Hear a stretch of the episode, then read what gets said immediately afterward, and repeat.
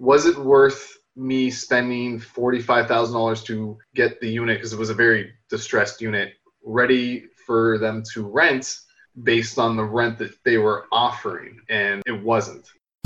Are you a real estate investor looking to sharpen your skills or a newbie looking to become one? You're in the right place. Welcome to Where Should I Invest? Real Estate Investing in Canada with your host, Sarah Larbi.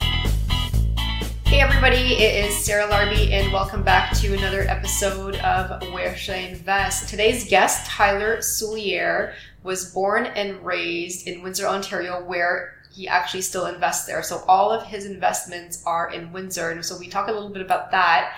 And Tyler has currently over 50 units and they range from small multifamily, large multifamily, single families, and he's done some BRRRRs, some flips. So we talk about the different strategies and lots of great insights. Tyler has a lot of amazing knowledge. We talk about some of the terms that are important to know as well if you're a newbie or more advanced, but just also some terms that you're going to hear, such as cash on cash return, cap rates, etc. And then we also talk about organizing for tax time. Depending when you're listening to this, you may be doing your taxes in the next little while. So Tyler is a great resource, lots of amazing knowledge. He's won the Investor of the Year 2015 Crew Magazine Investor of the Year award. He started investing because he was a realtor for a year and was helping different investors with buying and selling and decided to get into the game himself, which is super awesome. His first purchase was a $48,000 fixer upper in Windsor and since then, in the last, next 11 months after that, purchased 14 properties. That's why he got the award for the Crew Magazine Investor of the Year. 14 properties in 11 months. It's pretty awesome. So we're going to get right into it. So if you guys have any questions, you will have the information to reach out to Tyler. And looking forward to meeting you guys hopefully at one of the Right Club events or feel free to send me an email. All right, so today we've got Tyler, who is a investor from Windsor, Ontario, joining us. And Tyler is really well-known investor out in Windsor, does a lot of deals, a lot of transactions. Hi, Tyler, how are you? We are doing very good today, Sarah. How are you today? Very good, very good. So, Windsor, I want to ask you a little bit about Windsor before we get started. You are born and raised in Windsor, and how's the market out there? Yeah, born and raised. I did live in Toronto, right downtown for a year, well, 2012. So that was an eye opener. But coming back to Windsor, that was a great experience for me and the right decision to start investing because investing is always about knowing about your market, right? So that's why I started buying here versus buying in Toronto, and it's affordable. Back in 2013, when I started investing, very affordable and today it is still probably one of the most lowest average prices cities eh, across mm-hmm. canada. So right now you're still seeing very good properties hit the market with with still cash on cash returns which is what every investor always wants right? They always want the money in their pocket when they're buying properties. So that's still an opportunity here in windsor whether you're buying residential commercial multi units now, if you're buying something probably brand new, you get a little less cash flow. But in terms of Windsor in general, as a, as a market, we're just seeing probably in the last two years, and, and everyone probably listening to this podcast has probably seen in the news how the appreciation has just been going up and up. I think I just saw today was like 13% year over year last year for Windsor, one of the top two, along with Kingston. Yeah, so, um. Yeah, so it's it's interesting to see that, and, and honestly, in the last two years, everyone's kind of just loving their values of their homes, their properties go up. I mean, I think since I've invested, they've doubled, but just in the last two years, it, it's just really grown, and now we're just seeing development uh, commercially as well. So usually when you see these big companies, and, and I've touched on some of the blogs and videos I've done, like Lowe's or Starbucks, they've done their research, right? So they've already basically if you can mimic those companies and see where those companies are going it's a good sign of where you're thinking of investing. So that's what you're seeing in windsor and i think it's kind of opening up the eyes of, of a lot of other investors. And it's great for me to already have been here from the start not the start but before all this and, and really see the, the values go up. So that's what I'm liking, and then you have all this new development coming up, the bridge, possibly two bridges. Not sure if you've heard about that yet, Sarah. Was it, so explain what the bridge is. That the bridge towards the U.S. Correct. So right next to Windsor, Ontario, if anyone's familiar listening or isn't familiar, we are a water river away, Detroit River from Detroit. So Detroit is just on the other side of the United States.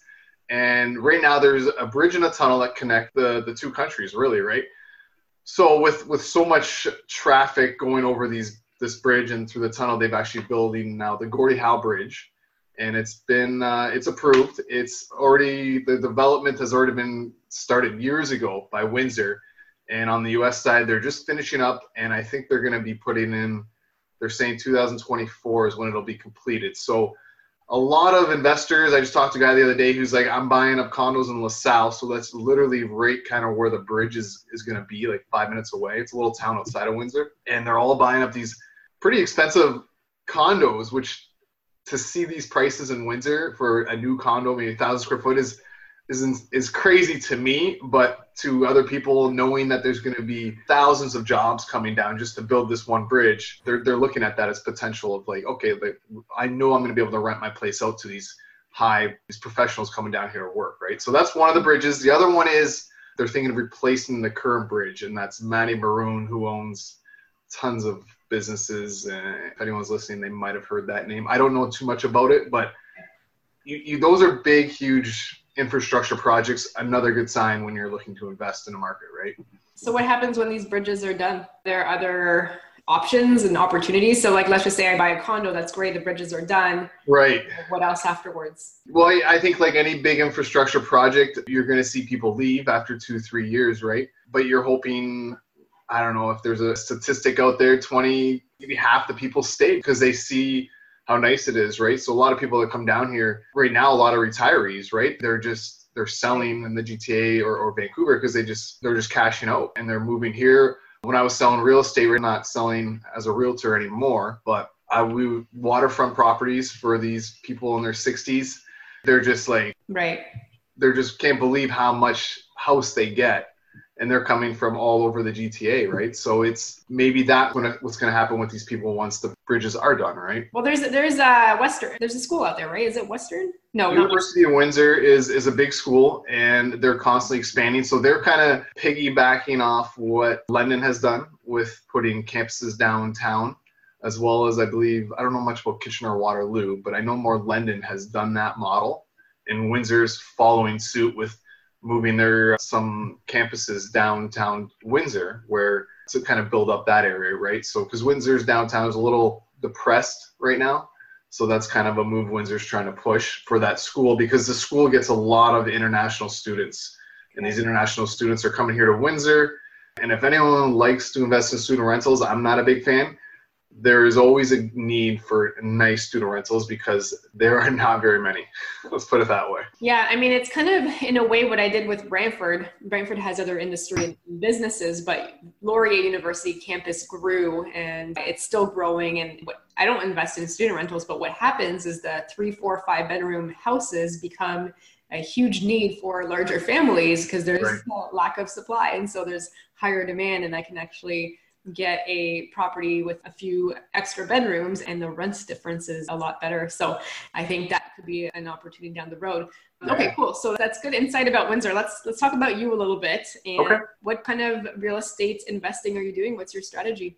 So really, I just started with like everyone. I fix and flips. Everyone wants to buy and make a quick buck. And the story kind of goes: a friend said, "Start investing for your future." Think about that when you're 29. When I started, it was more just have some extra funds so really it was just by chance just starting to buy properties and i didn't even know what a refinance was when i started buying these properties. Right. and someone mentioned it and i looked into it and i said well i didn't know you could do that. So that's kind of how i started growing my portfolio was really just buying properties to to refinance them in the beginning. And that, that BRRRR model is just has been very very good for me because I would buy more distressed properties. Just needed more cosmetic. I, I didn't want to get into anything where you had to go down the studs or, or really do the major renovations like like a roof or, or windows. Now some properties, yeah, you, you would need to do one of those or, or two of those, but you try to stay away from the big ticket items, right? Like the furnaces, electrical, plumbing, windows. Review. You there, Sarah? yeah.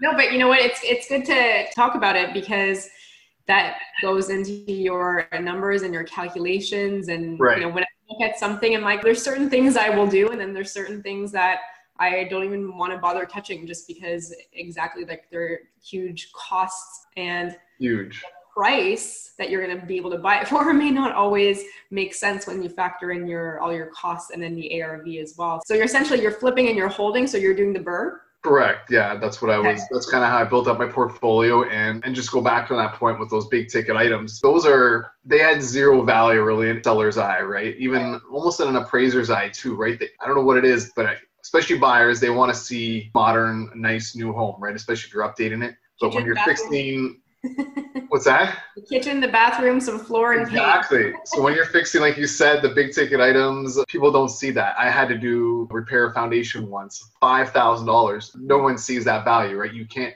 ask an extra five grand when you're when you're going to sell it, right? So so those are kind of things that you're, you're looking at when you're buying distressed properties. You try to stay away from those because they're not going to add too much to your your market value in the end, right? Whether you're being refinanced or you're trying to sell it. So that's kind of how I built my portfolio, like in the beginning. But again, obviously the banks they only lend so much. So the way I got to buy more properties was really just bringing on joint venture partners. That always was a good way to help buy other properties. So I, I think the first one I did was 21 unit and I used a partner, I used a private lender, and then I used a vendor take back. So it was necessarily, or it was basically zero money down. Now that was also four years ago. So to find that opportunity is, is, would be a little difficult today, but that that was the opportunity presented to me at the time, and it, you know, I, it was something I took advantage of, and it, I still own that property today, right? So this was the first one that you did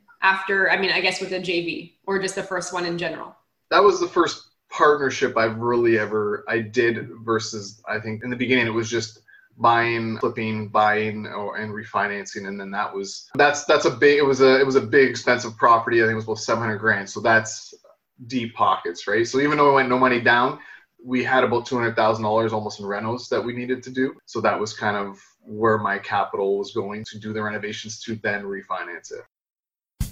Where should I invest? With your host, Sarah Larbi We'll be right back.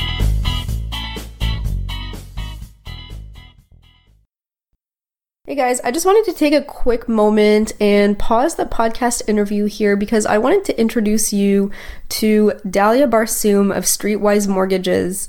I am a big believer, as you guys probably have heard, work with a mortgage broker. They are going to help you scale. And when I was first growing in real estate investing and looking to buying my second property and my third property, I was going directly to the bank then. I hadn't met Dalia yet. And I actually was hitting a roadblock when it came to financing because the bank started asking me for 25% as the down payment. And then for my third property, they wanted 35%. And it was really, really hard for me to A, understand why it was creeping up like that, and B, I didn't have 35% to put down, I had 20%. And luckily, I actually met Dalia at that point in time. And Dalia is actually an investor herself, and she works with many, many investors.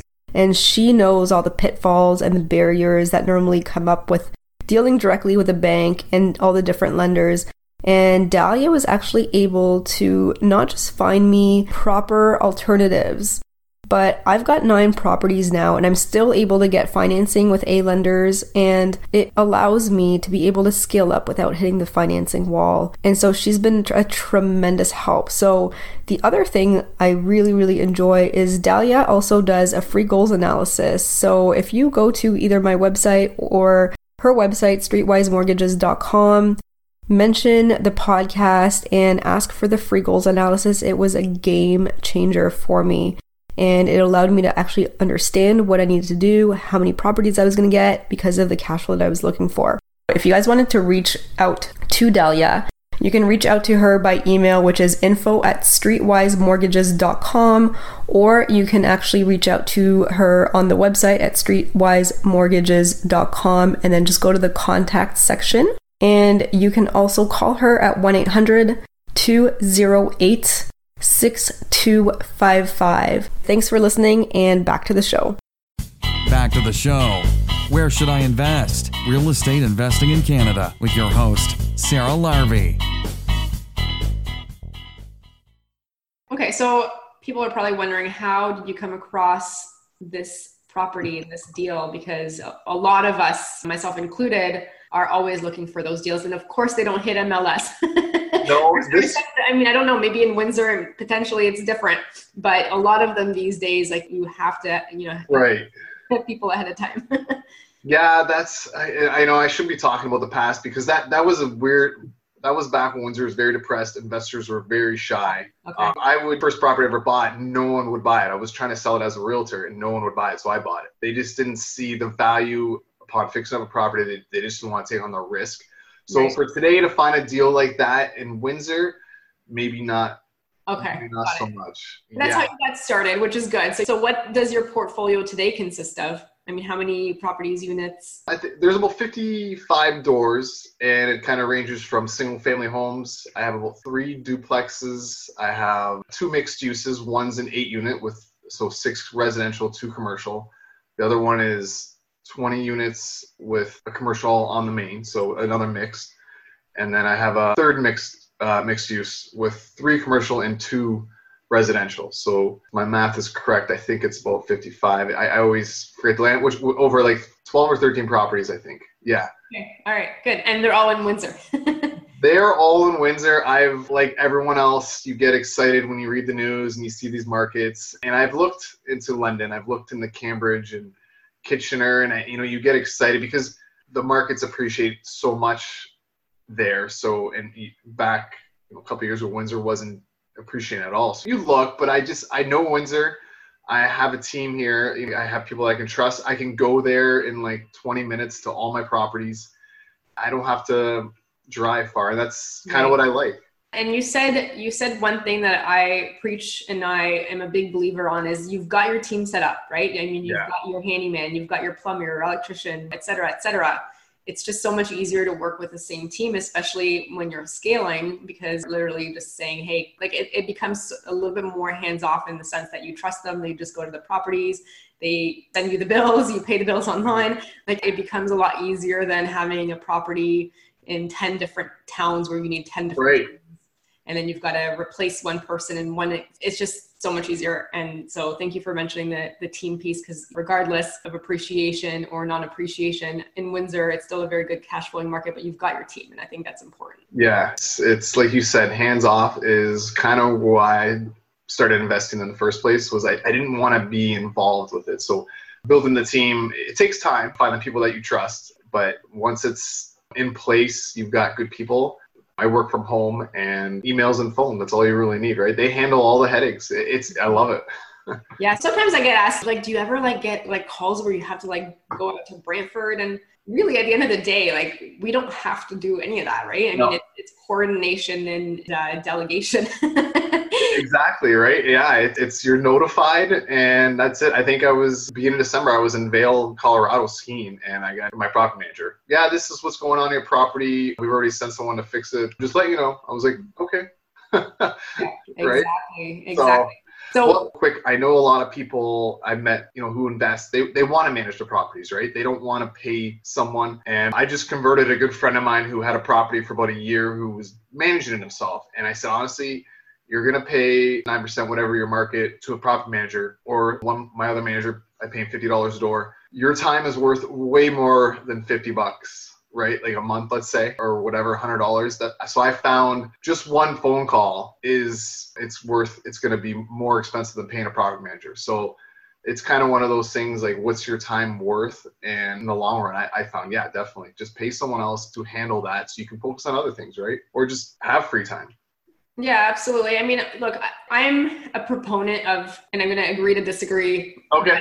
I, I will tell you why. I'm a big proponent of learning it. And when I look at the properties I have, I don't have as many as you. I've got nine, and it takes me two to three hours a month to do. And I think it the difference is I have a team, and it really is Okay. delegating. And but at some point, when you've got 55 plus units and you've got multifamily properties, the calls you don't want are tenants complaining about one another. Like there's other types Yeah. of things. And so I think it depends. Personally, I think it depends what kind of property you have, what kind of portfolio you've got. If you're into the the multifamilies, which you are, I definitely would recommend that you manage the property manager. But for me, if you enjoy self, if you, I enjoy managing as an example. Okay. Good, good. so, so I'm a proponent that you do it at some point. I'm going to pass the whole portfolio over to somebody, but right. Um, unless like if, if you have like systems and processes and procedures and you don't don't mind doing it and you'll get a call here and there i'm okay with doing it. But again i understand that there's two uh, two sides of that that story and, and two points of view. And there's a lot of people that say i don't even want a single call because it would stress and it would take me a, a ton of time to to worry about it etc so i get yeah. point of view as well. Yeah and to go on that point yeah i gave mine off i think around five properties Um, right. That's enough. Like, or you know, so you're right. It is good to learn it. I, I agree. Yeah, it's good to like at least know what what's going on. So. Absolutely. So one of the things I really liked is you had some videos on YouTube about talking about the different real estate terms and those are to me they're so important like understanding what NOI means or COCR or cap rates or there's a lot of terms that are just thrown whether it's in discussions with other investors or podcasts and I was hoping that we can briefly touch on some of the ones that you think are the most important for sure. a new investors to new investors to be aware of yeah I mean yeah as a new investor I remember the first time someone actually for the first year when people mentioned cap rate. I had no idea what that meant, how it was calculated, and people would just fire it off. And I'm like, what? What does that mean? So you could look at the calculation how it's calculated, but really it's I learned was it's dependent on your market, right? You have to know your market and what the cap rate is for that market. So that took me a while to really get it when another investor would be like, yeah, I want at least an eight cap. And I'm like, well, how, like, where did you get that number from? So basically what the cap rate is, is it's your return on investment if you were to buy the whole property cash, right? That's the simplest way to, to put it.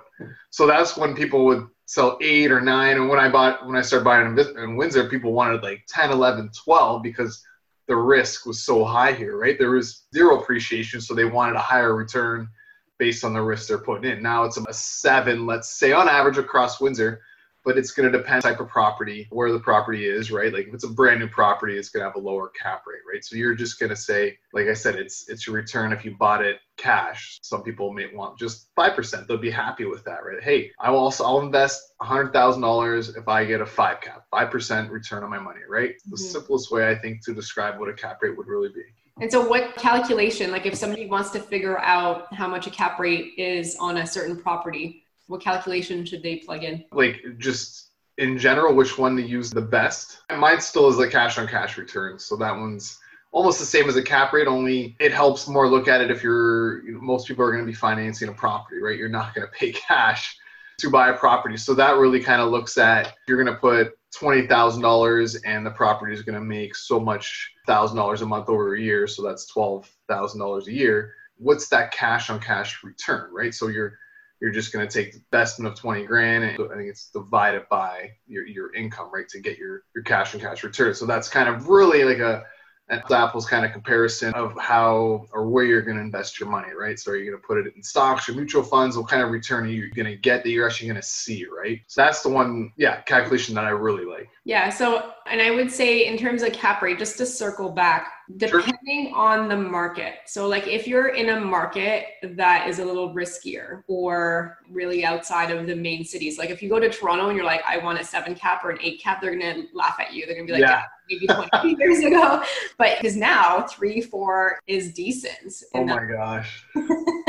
but go to Windsor, you go to Thunder Bay, numbers are, are different. And other thing I would say is when it comes to cash on cash return, if you've refinanced that and you're using the bank's money, right. that is like unlimited and infinity percentage of return. exactly. You're using your own money once you refinance. Yeah, that's exactly it, right? It's like how much money did you pull out on your refinance? Did you pull it all out? Then you're infinity. If you maybe you still have a couple grand tied up in it, which most of the times, yeah, I still have a couple grand tied up after I refinanced the property. But then when you looked at on your cash on cash return, you had you know, 100% return because there's only so much money tied up. And hopefully you're still cash flow positive, even if you have a higher mortgage now, right? So that's something that I looked at when I was refinancing. Like, can I still get cash flow positive, get higher rents when I refinance? Because then it wouldn't be worth it, right?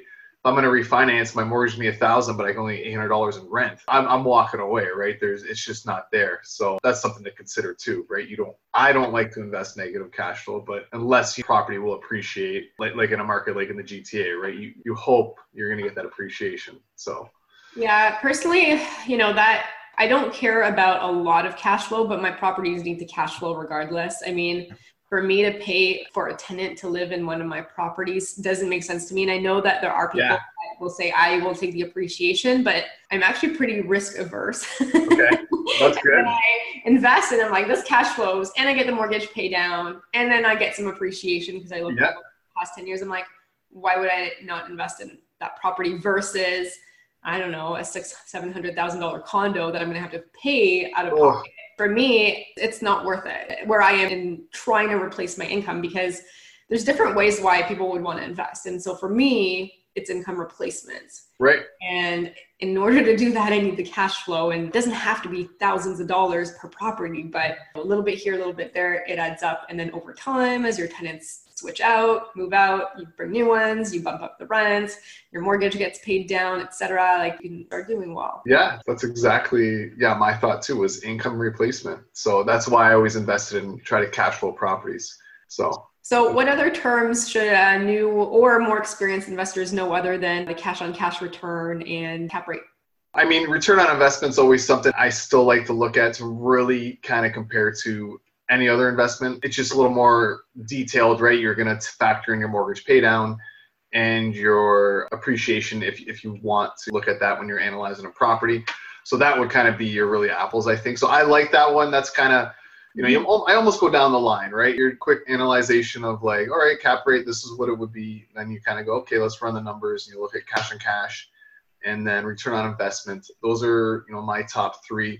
I do look at payback period, but I'm not. It's just something to kind of in the back of my mind of how long will it take to get my investment back based on cash flow this property generates, right? Or what's another one I like?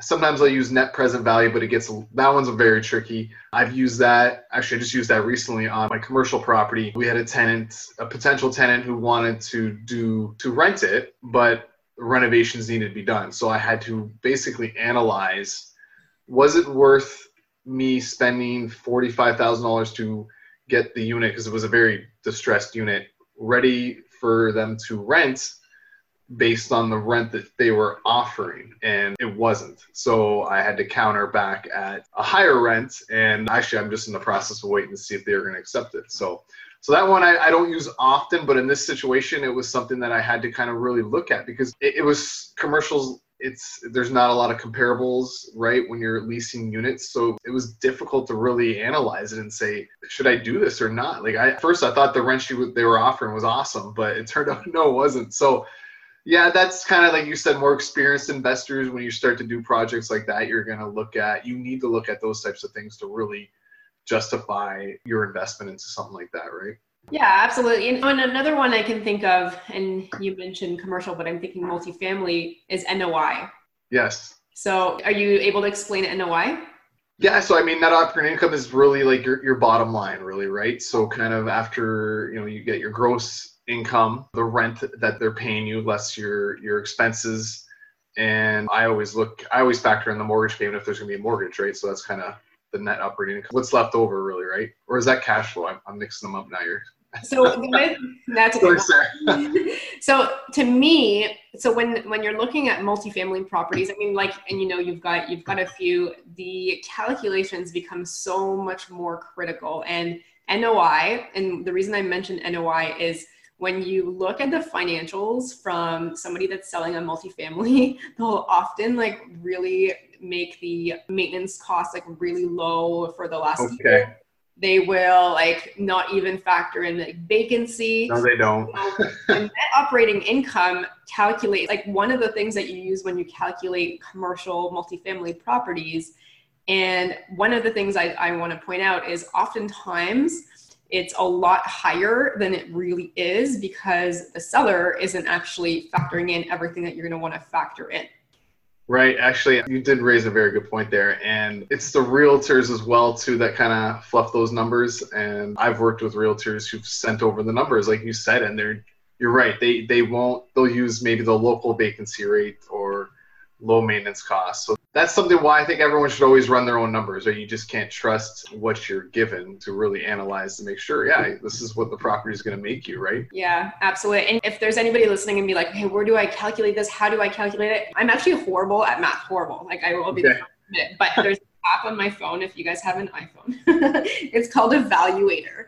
And it's oh, really? app. Literally, you just plug in your numbers. You just need to know what numbers to plug in, and you need to make sure that your the, your expenses that you're plugging in are actually expenses that you should be putting down. Like if right. the seller or the realtor didn't put them all, but once you calculate the numbers, it actually spits out the NOI. It spits out the cash on cash return. It like it actually gives you all of that stuff. So it does a lot of the work for you. So you don't need any like fancy spreadsheets. It's literally from your phone and it can take you five minutes to do. So it's called Evaluator and you can download it for free on the App Store. That's a good one. Okay. Yeah, I kind of go back to your point with figure out net operating income. Maybe you've had this experience in the past. You almost want to confirm the expenses too, right? So I have property where they were missing a whole ENWIN, which is the electricity bill, a whole meter when they sent over the numbers. So that's when we not bought, uncommon. That's the sad part. I know. We, so when we bought the property, and it was a partner and I, and we found out there was another meter that we, you know, three hundred dollars that was somehow missed when when we bought the property. So this was, was still learning the, yeah. the, the game when I bought this, but it's just kind of to people listening, do your due diligence, get as much information as possible. You're gonna probably aggravate your realtor, but they're not putting the money down. You're the one buying the property. You're the one taking the risk. And if they're going to give you a hard time, because I've had a realtor give me a hard time because I was requesting information, yeah, get another realtor. but why that's actually really important is because when it comes to residential real estate, it's comparables, right? But when it comes right. to commercial real estate, so five units above or multi mixed use or any of that, it's so important because that actually determines the value of the property. So exactly. it doesn't matter if the 10 plex down the street sold for a million dollars more and yours is or less rather or whatever either way and yours is a million dollars more or less it has nothing to do with that it has to do everything about the NOI and the calculations and the cap rates and that's right. how banks that's how lenders will assess how much that property is worth and in order to make money out of that commercial property you've got to either decrease the expenses or you got to increase your NOI. And that actually, based on the cap rate, appreciates the property. Correct yeah. me if I'm wrong, or feel free to add anything there. Yeah, you know, I'm going to add it. I'm going to add an experience of mine of why the numbers matter when you're buying multi units because I think I mentioned I was going to tell you about my terrible experience of buying a multi unit property where I was thinking the comparables would matter in the area, but it all came down to the numbers. So here I was investing in a, duplex, and I I renovated the heck out of it to turn to basically flip it. However, there was an existing tenant in there paying very low rents, and as which affected the cash on cash return, which affected the cap rate that investors were looking at and the most I would have been able to get would I would have took a huge loss, but would have tried to sell it. And it's because the investors were looking at the rents that this property was generating and barely, and for what I was trying to sell it at, they, they were basically laughing at me. So based, I think, let's say on the rental income that I was getting, that net operating, I was net operating income I was getting NOI, it was worth 200 grand, let's say based on an investor looking at with a, using a seven cap rate, right? The comparable property just down the street was selling for 300 grand, but it just it was because the numbers were, were higher. So that was a huge learning experience. I ended up having to hold that property, and I still have it. But yeah, that was something that I, I didn't anticipate uh, when you're buying multi-family. Like I, I just assumed uh, it was kind of similar in terms of well, the property next door just sold for 300. Why wouldn't this? And no matter how much I could tell investors, well, potential rents, yeah, this will be worth more. They just didn't see the value in it at that time. So. Right And that matters even more so once you get into the commercial multifamily, like the five unit, six unit, seven unit. Bigger, like, yes. You're lucky it was just a duplex. it, it was, but it's it's still the mindset of everyone. It comes down to the numbers. It- yeah, like I know, and the bigger they are, the yeah, you're right. It's funny, and I'm all about the numbers too. But it was a learning experience. Probably, I would love to have taken that one back. So You know what I find funny sometimes is investors will have like a duplex or a triplex and they're like, yeah, the tenants are paying this and the tenants would like to stay. And they make it seem like it's like a positive thing. And I look at it, I'm like, no, if they left, I could make like $400 a month more. I'm like, I don't Yes. I'm actually there. Yeah. So it's funny how some people think that like making sure that you have the tenants that stay there for 10 years is the best thing. Usually I want my tenants to be like have a goal of buying a house of their own in two to five years. If someone's like, this is gonna be my lifelong dream of living here forever, I'm like, yeah, probably not. no. Especially with obviously the tenant laws, like you can only increase the rents. That's exactly the problem. so much. It's unfortunate from a owner landlord's perspective. We're obviously biased, but yeah, absolutely. So by the time that this will air, it's going to be close to tax time or tax time, depending on those that are early or Okay. not.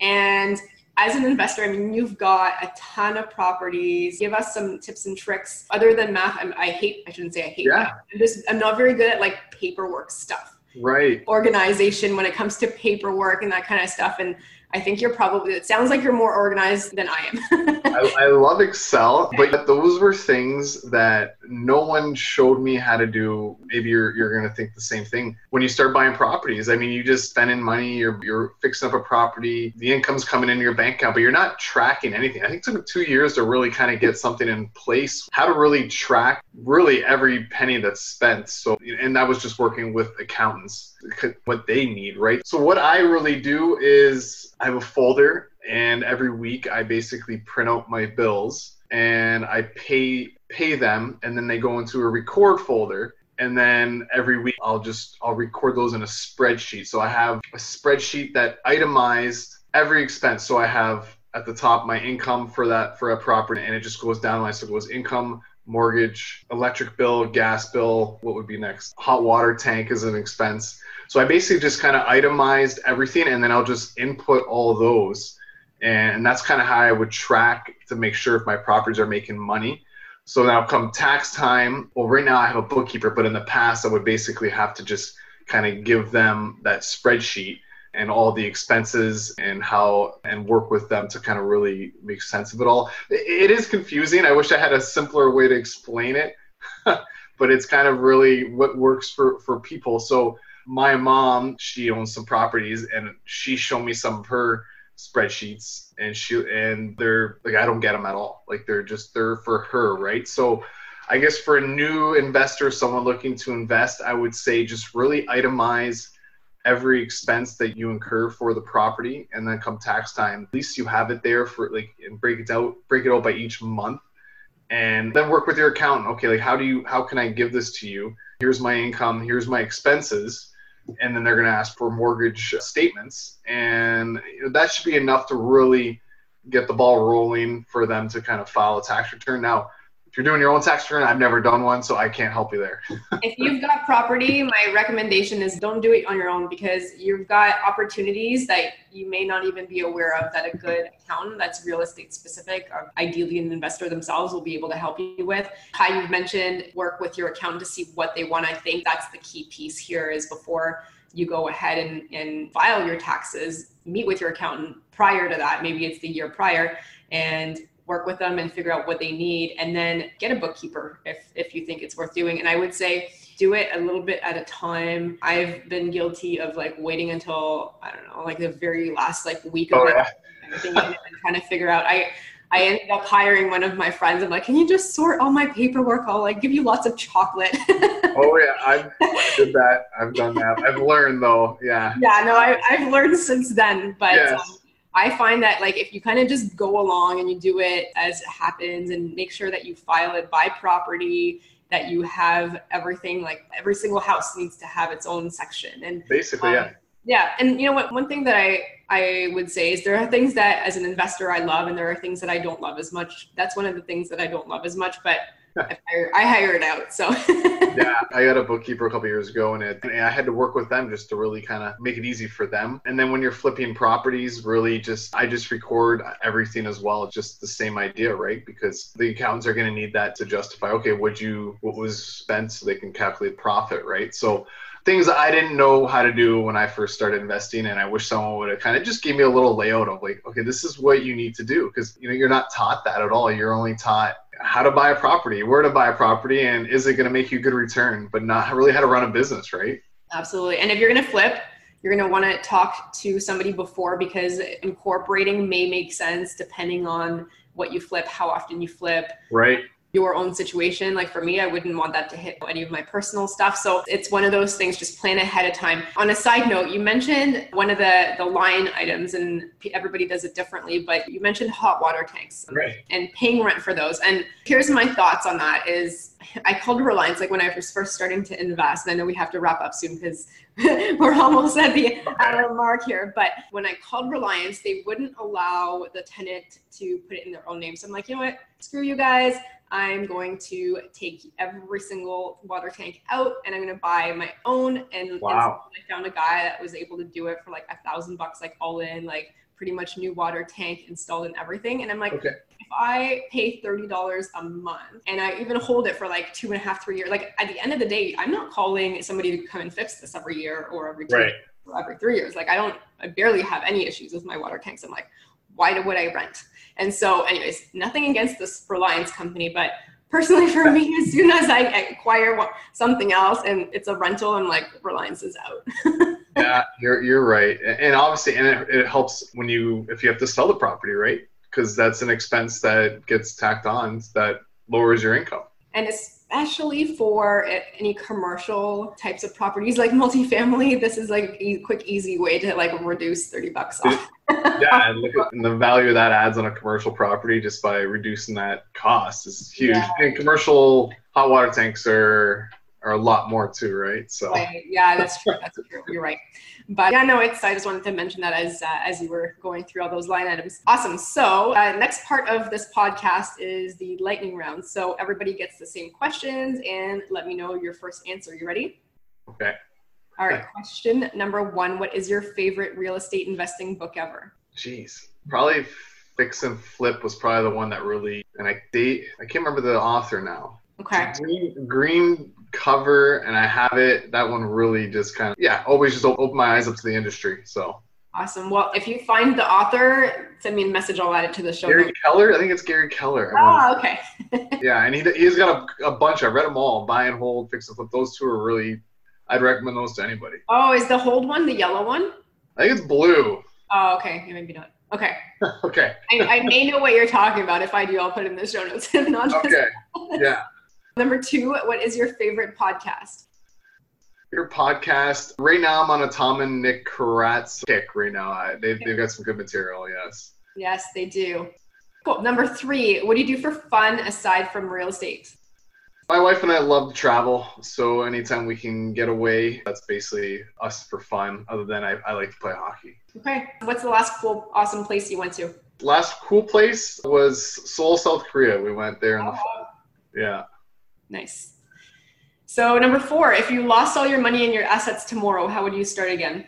Uh, well, biased answer would be still buy real estate. Yeah, I would buy real estate. I know that. would you use like a joint venture partner? Yeah, you know what? I was I didn't know if you wanted a detailed answer, Sarah. So yeah. Oh, that's okay. yeah. So lost all my money. I would buy real estate, obviously by networking with people that that know me, that that have seen my success in investing in real estate. That's how I would do it. Okay. All right, awesome. And last question number five. If somebody has $50,000 and they want to get started, how should they spend it? I always recommend a buying a nice turnkey single family home. Simple, it's easy to get into, not as expensive as people are all about the big commercial multi families. It's just nice and easy if you've never invested in real estate, right? start small, small headaches, and then learn the industry, learn the business, and then expand. Yeah, there you go. Just buy something, take action. Pretty much. awesome. So, where can listeners find you if they wanted to reach out?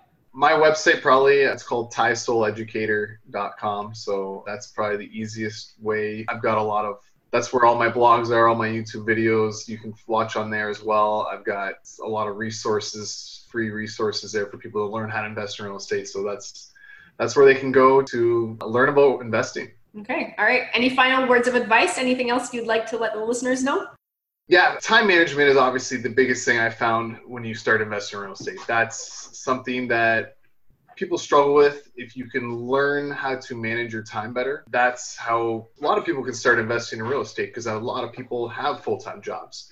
So if you can manage your time better just by maybe setting a calendar for the week for, for each day of setting aside a couple hours a day to learn or to work on your your portfolio it, it gets easier over time but that's a habit that not that people you need to build into yourself, right? You need to learn, and that's something that I've stressed all the time to myself and even to my wife. Like time management is key, down to sometimes multitasking, eating, and just doing different things and, and trying to save time. So that's my advice to people. If they can learn that skill, that'll help them tremendously.